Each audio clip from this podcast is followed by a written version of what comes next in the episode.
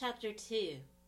On the day of Pentecost, seven weeks after Jesus' resurrection, the believers were meeting together in one place. Suddenly, there was a sound from heaven like the roaring of a mighty windstorm in the skies above them, and it filled the house where they were meeting. Then what looked like flames or tongues of fire appeared and settled on each of them.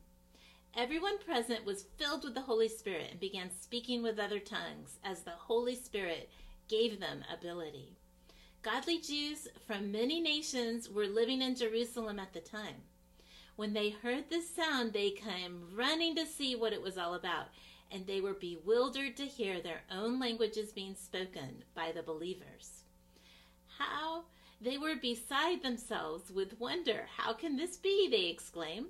These people are all from Galilee, and yet we hear them speaking the languages of the lands where we were born. Here they are Parthians, Medes, Elamites, people from Mesopotamia, Judea, Cappadocia, Pontus, the province of Asia, Phrygia, Pamphylia, Egypt, and the areas of Libya towards Cyrene, visitors from Rome, both Jews and converts to Judaism, Cretans and Arabians.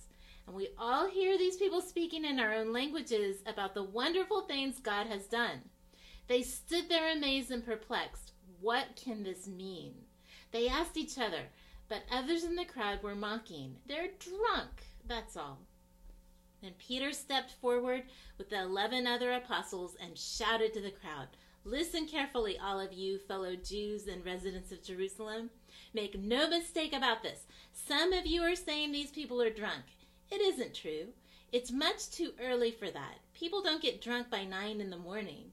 No, what you see this morning was predicted centuries ago by the prophet Joel. In the last days, God said, I will pour out my spirit upon all people. Your sons and your daughters will prophesy. Your young men will see visions. Your old men will dream dreams. In those days, I will pour out my spirit upon all my servants, men and women alike, and they will prophesy. And I will cause wonders in the heavens above and signs in the earth below blood and fire and clouds of smoke. The sun will be turned into darkness, the moon will turn blood red before that great and glorious day of the Lord arrives. And anyone who calls on the name of the Lord will be saved. People of Israel, listen. God publicly endorses Jesus of Nazareth by doing wonderful miracles, wonders, and signs through him, as you well know. But you followed God's prearranged plan. With the help of lawless Gentiles, you nailed him to the cross and murdered him. However, God released him from the horrors of death and raised him back to life again, for death could not keep him in its grip. King David said this about him. I know the Lord is always with me. I will not be shaken, for he is right beside me. No wonder my heart is filled with joy, and my mouth shouts his praises. My body rests in hope. For you will not leave my soul among the dead, or allow your Holy One to rot in the grave. You have shown me the way of life, and you will give me wonderful joy in your presence. Dear brothers, think about this. David wasn't referring to himself when he spoke these words. I've quoted, for he died and was buried, and his tomb is still here among us.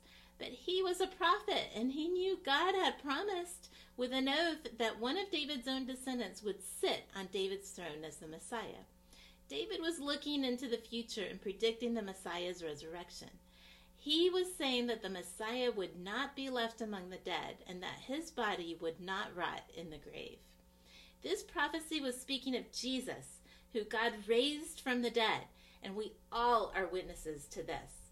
Now he sits on the throne of the highest honor in heaven at God's right hand, and the Father, as he had promised, gave him the Holy Spirit to pour out upon us, just as you see and hear today.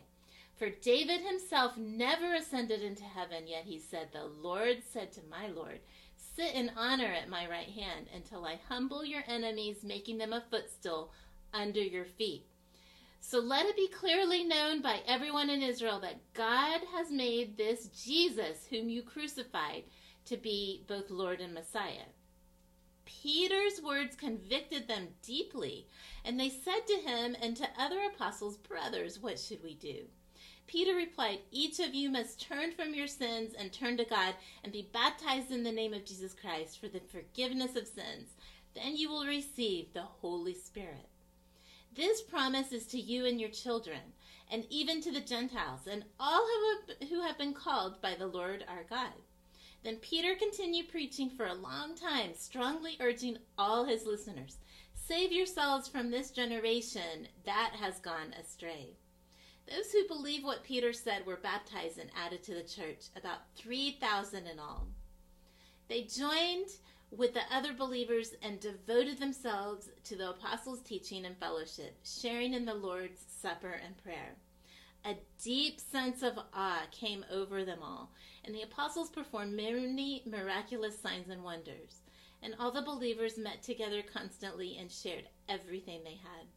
They sold their possessions and shared their proceeds with those in need.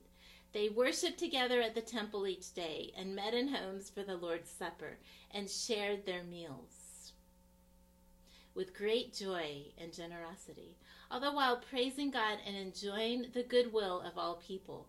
And each day the Lord added to the group those who were saved.